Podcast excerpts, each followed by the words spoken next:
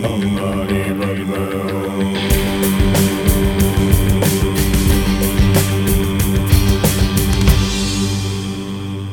filmie Góra Dantego grający wulkanologa Pierce Brosnan zwraca uwagę pozostałym geologom na pewien szczególny fakt. Otóż po przybyciu do zagrożonego wybuchem wulkanu miasteczka i dokonaniu stosownych pomiarów, każdy specjalista od razu zarządziłby ewakuację ludności. Dlaczego więc przebywający tam od wielu tygodni wulkanolodzy tego nie robią? Ponieważ będąc w środku wydarzeń stracili wrażliwość i nie reagują na zachodzące zmiany w sposób, na który te zmiany zasługują. Będąc wewnątrz, niejako przyzwyczajają się do kolejnych faktów, z którymi krok po kroku mają do czynienia. Z tej perspektywy sytuacja nie wygląda jeszcze tak dramatycznie jak z zewnątrz. To zjawisko adaptacji do środowiska, będąc w jego wnętrzu z jednoczesną utratą właściwej perspektywy widzenia, jest bardzo powszechne i przytrafia się nam w sytuacjach, w których najmniej się tego spodziewamy. Przypomina mi się historia pewnego znajomego, właściciela upadającej restauracji, który wierząc, że niebawem się odkuje, przeczeka kryzys i odzyska zwrot inwestycji, nie był w stanie dostrzec, że bankructwo jego interesu jest nieuchronne. I to tylko kwestia czasu. Brał więc kolejne kredyty, angażował nadludzką energię, by uratować biznes. I z każdym miesiącem jego sytuacja finansowa stawała się coraz to bardziej katastrofalna. W końcu biznes oczywiście upadł, zostawiając jego właściciela ze stertą niezapisanych faktur, hordą wydzwaniających komorników i niestety sześciocyfrowym długiem. Gdybyśmy dysponowali technologią podróży w czasie i udałoby się przenieść bohatera tej opowieści z czasów początku upadku o rok do przodu, by zobaczył, do jakich monstrualnych zadłużeń doprowadził swój biznes, to pewnie by w to nie uwierzył. I pewnie zadałby samemu sobie z przyszłości proste pytanie: dlaczego nie zamknąłeś restauracji wcześniej, kiedy długi nie były jeszcze tak astronomiczne? Jednak jego współczesny odpowiednik nie byłby w stanie udzielić odpowiedzi, ponieważ nie zarejestrował momentu, w którym należało podjąć taką decyzję. A nie mógł tego zrobić, bo wciąż adaptował się do nowych trudności, mamiąc się wizją, że ten koszmar się kiedyś musi skończyć, a jemu samemu uda się odzyskać wszystkie wpakowane w ten biznes pieniądze. Powyższy efekt jest często obrazowany za pomocą metafory gotowanej żaby. Celowo używam tutaj słowa metafora, bo w rzeczywistości oryginalny eksperyment z żabą, który znamy z popularnych opowieści, nigdy tak naprawdę nie miał miejsca. A wszyscy ci eksperymentatorzy, którzy później próbowali czy też usiłowali udowodnić główną tezę tego eksperymentu, ponieśli sromotne fiasko. Przypomnijmy o co chodziło. Otóż uważa się, że jeśli wrzucimy żabę do gotującej się wody, to natychmiast z niej wyskoczy, ratując w ten sposób swoje życie. Jeśli jednak tę samą żabę zanurzymy w letniej wodzie, którą będziemy powoli podgrzewać, to żaba będzie się powoli adaptować do zmian środowiska i przegapi moment, po którym na ratowanie życia będzie za późno, w efekcie czego zostanie w końcu ugotowana, nie podejmując nawet najmniejszej próby ucieczki. Oryginalny eksperyment przypisuje się niemieckiemu fizjologowi Friedrichowi Golcowi, który miał eksperymentalnie gotować żabę już w 1869 roku. W rzeczywistości jednak, i owszem, Golc doprowadził do ugotowania żaby, ale wcześniej to biedne zwierzę zostało chirurgiczne pozbawione mózgu. Kiedy zaś Golc próbował powoli podgrzewać wodę ze znajdującą się w niej w pełni sprawną fizycznie i intelektualnie żabą, to wyskakiwała za każdym razem kiedy temperatura wody sięgała 25 stopni. W trzy lata później ten eksperyment próbował powtórzyć Heltzman, a w sześć lat później Fracher. W obydwu tych eksperymentach Normalne, zdrowe żaby wyskakiwały za każdym razem, kiedy woda zaczynała być ledwie ciepła. Oczywiście próbowano obalić wyniki Heltzmana i Frachera, zwalając winę na zbyt dużą prędkość podgrzewania wody. Nie zdało się to na nic, bo współcześni naukowcy są zgodni co do tego, że nie tylko żaba nie będzie czekała na ugotowanie, ale również co do tego, że nie wyskoczy wrzucona do wrzątku.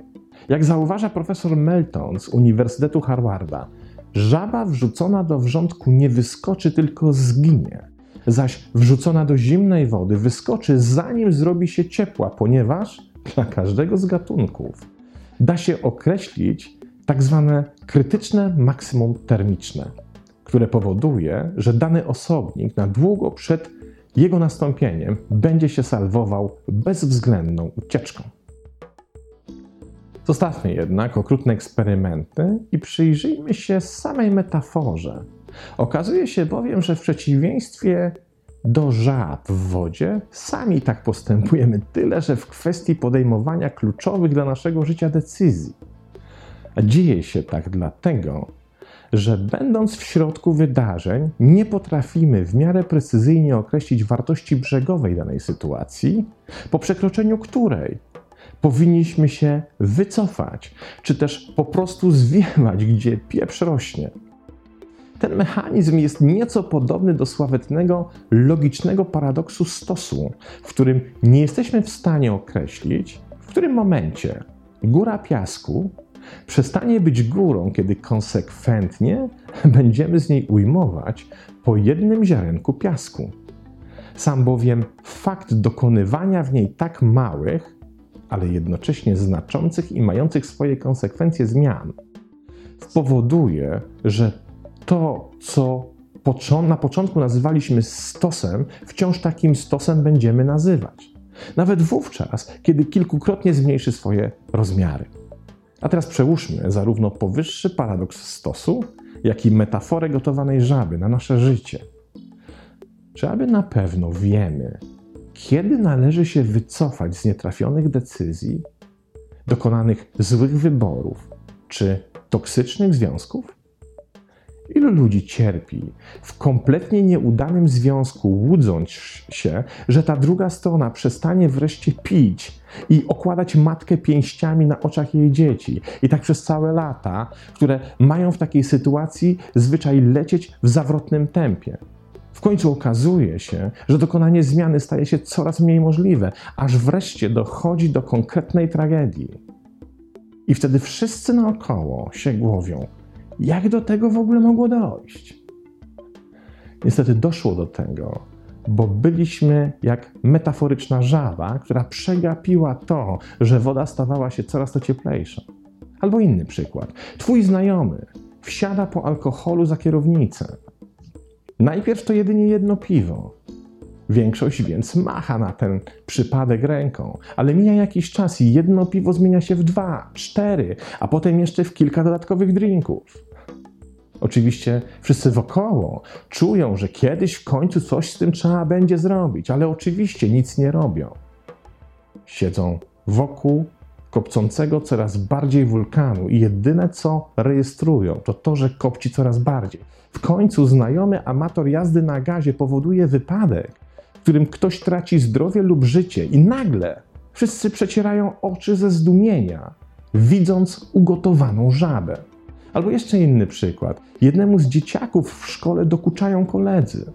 Wszyscy naokoło oczywiście potępiają takie zachowania, ale nikt z tym specjalnie nic nie robi.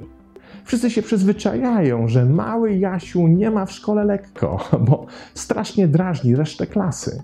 I w końcu Jasiu, przygnieciony niekończącymi się erozjami nienawiści, targa się na swoje własne życie. Kiedy jego oprawcy się o tym dowiadują, nie mogą wyjść ze zdziwienia, no bo kto by pomyślał, że on się tym tak wszystkim przejmie. Kolejny przykład. Ola pracuje w firmie, której szef ma ego wielkości ciężarówki, gburowaty, chamski język i lepkie ręce. Ola potrzebuje tej pracy, bo jest przekonana, że bez niej nie da sobie finansowo rady. Tymczasem z każdym tygodniem szef w stosunku do niej pozwala sobie na coraz to więcej. Pojawiają się wulgarne żarty, nieprzyzwoite propozycje i do tego czysty pracowniczy wyzysk. Gdzie jest ten moment, kiedy Ola powinna trzasnąć firmowymi drzwiami?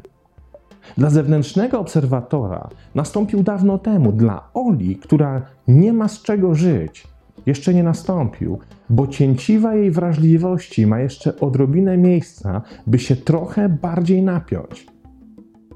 Takich przykładów można by mnożyć.